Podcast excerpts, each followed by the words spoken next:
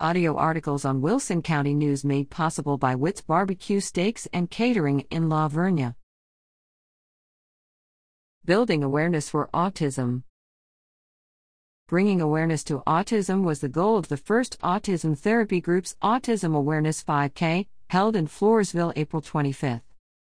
The event was free for participants thanks to sponsorship from Speech Strong, Elite Nutrition, Triskill Fitness, Camp Gladiator Heather Silva, GEG Home Inspection, Hero Nutrition, and Centennial.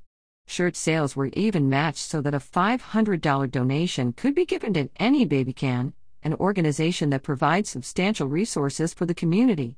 Free coffee and pastries were offered by Seguin Starbucks, and Air Life made an appearance. Learn more about the Autism Therapy Group at